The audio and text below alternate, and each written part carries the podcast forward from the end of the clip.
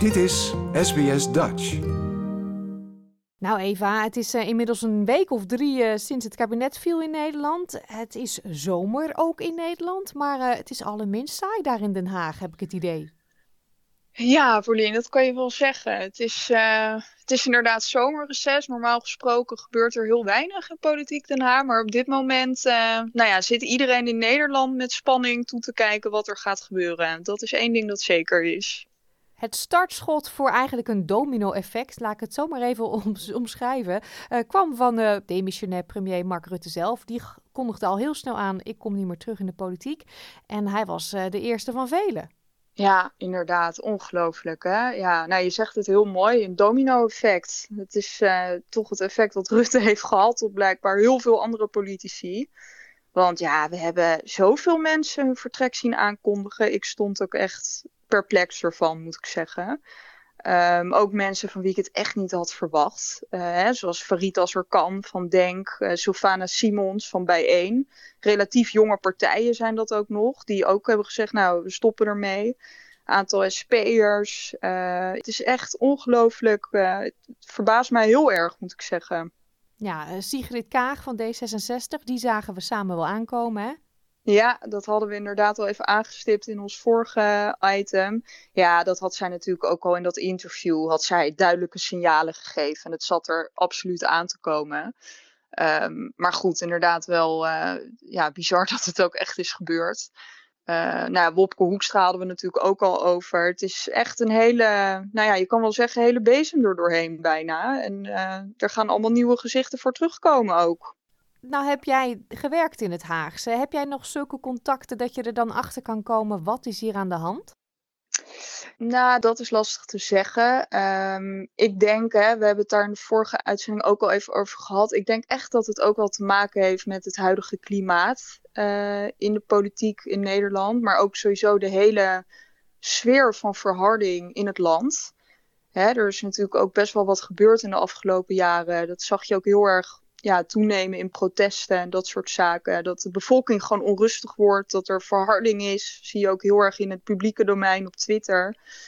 En ja, één oud-Kamer, of inmiddels een Kamerlid van de SP, die heeft aangegeven dat hij gaat stoppen. Peter Quint, die had ook in een interview aangegeven dat hij echt bij zichzelf merkte dat hij na debatten gewoon een heel akelig gevoel had. En dat hij niet meer het gevoel had dat hij echt iets kon bijdragen direct aan de democratie. En dat is natuurlijk wel vrij zorgelijk, kunnen we wel zeggen. Dus ik denk, om antwoord te geven op je vraag, dat het heel erg te maken heeft met de hele sfeer op dit moment in politiek Den Haag. En ook in Nederland onder de bevolking. Ja, de onvrede is groot, dat kunnen we wel stellen. Ja.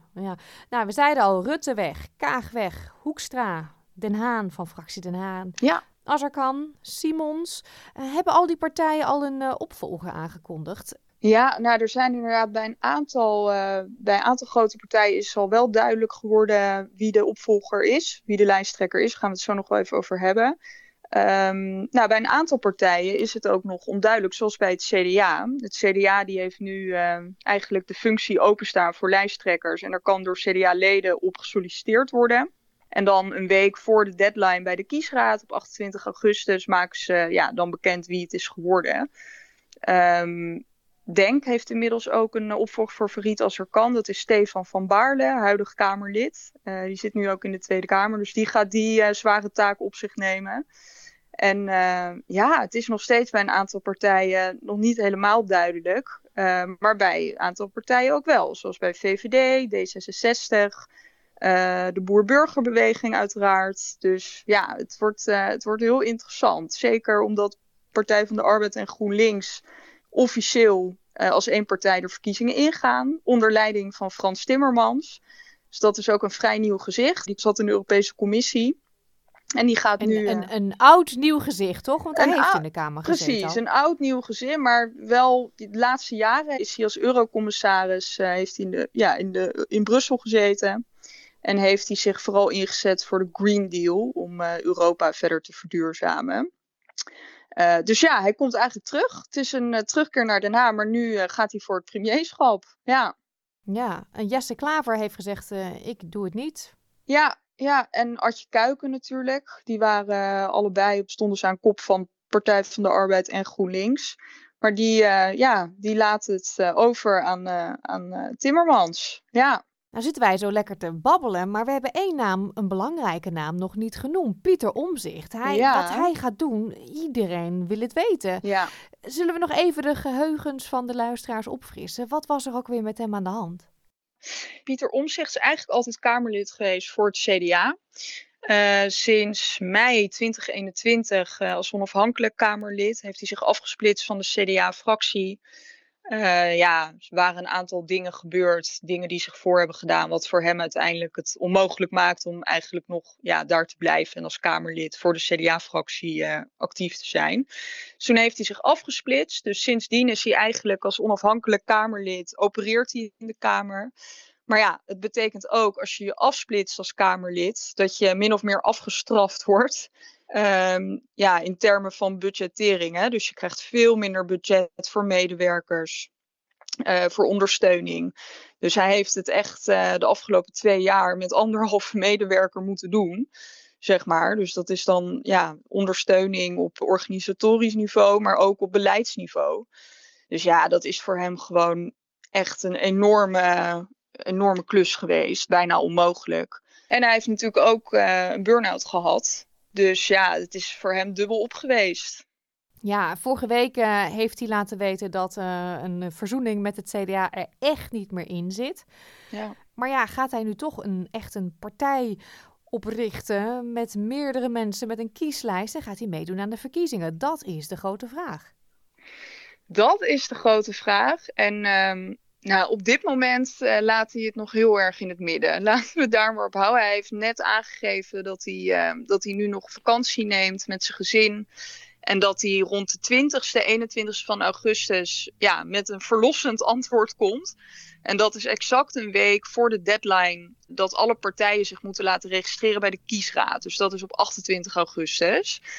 Dus een week voor die deadline moet hij met het antwoord komen. En iedereen in Nederland zit echt met spanning af te wachten. Wat gaat Pieter Omtzigt doen? Omdat het zo bepalend is voor de hele verkiezingsuitslag. Het is echt heel spannend. Zelf persoonlijk denk ik wel dat hij ook echt, als hij het serieus overweegt om een partij op te richten, dat hij ook serieus de tijd wil nemen om met een gedegen kandidatenlijst te komen. Met een goed uitgewerkt verkiezingsprogramma. En dat hij dan ook echt serieus verantwoordelijkheid wil dragen. Maar voor mij is 1 en 1 2, Eva. Want ik bedoel, hij gaat niet tot een week voor die datum wachten en dan zeggen, jongens, ik doe het niet. Dat kan toch niet? Dat ben ik met je eens, Paulien. Dat lijkt mij ook heel sterk. Maar goed, alles is mogelijk. Dat moeten we ook niet vergeten. Ik bedoel, always expect the unexpected, maar ik ben het met je eens. Het ligt niet voor de hand dat hij tot het allerlaatste moment laat afwegen en dan opeens zegt, sorry jongens, ik doe het toch niet. Dus mijn duiding is ook zeker dat hij wel met iets gaat komen. Maar goed, hij houdt het wel heel spannend. Dat kunnen we wel stellen. Ja, dat doet hij goed inderdaad. Tot hoe lang is Den Haag op vakantie? Dus Den Haag komt volgens mij in de eerste week van september terug van het reces. Dus dan begint, dat wil zeggen, dan beginnen de plenaire vergaderingen weer.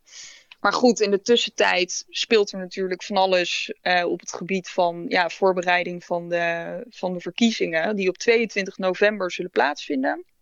En 28 augustus is een belangrijke deadline, omdat dan alle partijen zich moeten laten registreren bij de kiesraad. Dan hebben we ook nog 9 oktober als een belangrijke deadline, want dan moeten alle partijen die zich hebben laten registreren ook met een kandidatenlijst komen. En dat is natuurlijk ook voor Omtzigt, om het even nog over Omtzigt te hebben, heel bepalend, want hij wordt nu gepeild op 46 zetels in sommige peilingen. Dus hij zal toch met een hele uitgebreide, gedegen kandidatenlijst moet komen op 9 oktober. Dus en om niet te eindigen zoals lijst Pim Fortuyn, met allemaal mensen die de een en de ander wegliepen, iets op een kerfstok hadden, et cetera. Exact, dat is precies de fout die hij natuurlijk niet wil maken. En daarbij komt ook, kijk, hij heeft ook nog niet heel duidelijk aangegeven dat hij voor het premierschap wil gaan. Hè, sterker nog, ik denk dat hij zich veel meer senang voelt in de rol van controleur, van Kamerlid. Daar is hij ook gewoon ontzettend goed in.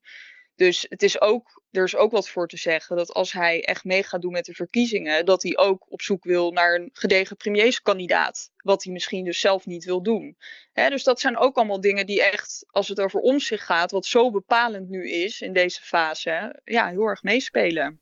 Ja, één conclusie kunnen we trekken. Er komt een hele nieuwe generatie aan in Den Haag. Heel benieuwd hoe dat gaat uitpakken. Absoluut. Hele nieuwe generatie. Ook nog leuk om even aan te tikken dat natuurlijk bij de VVD er ook een heel nieuw gezicht komt. Op dit moment is VVD natuurlijk wel gewoon de nummer 1 in de peilingen. Als Omtzigt dus niet mee zou doen, niet met een lijst zou komen. En de VVD die wordt aangestuurd nu door Dilan Yeşilgöz. Zij is op dit moment minister van Justitie en Veiligheid. En nou ja, met haar nu als voorvrouw krijgen we ook een hele andere soort VVD op een bepaalde manier. Dus dat is ook wel heel interessant wat dat voor effect gaat hebben op de verkiezingsuitslag. Ja, we hebben het al vaker gezegd. Het worden leuke, spannende, bijzondere tijden. En ik ben blij dat je dat voor ons in de gaten gaat houden. Absoluut, met heel veel plezier. Dankjewel Eva. Tot snel. Like, deel, geef je reactie. Volg SBS Dutch op Facebook.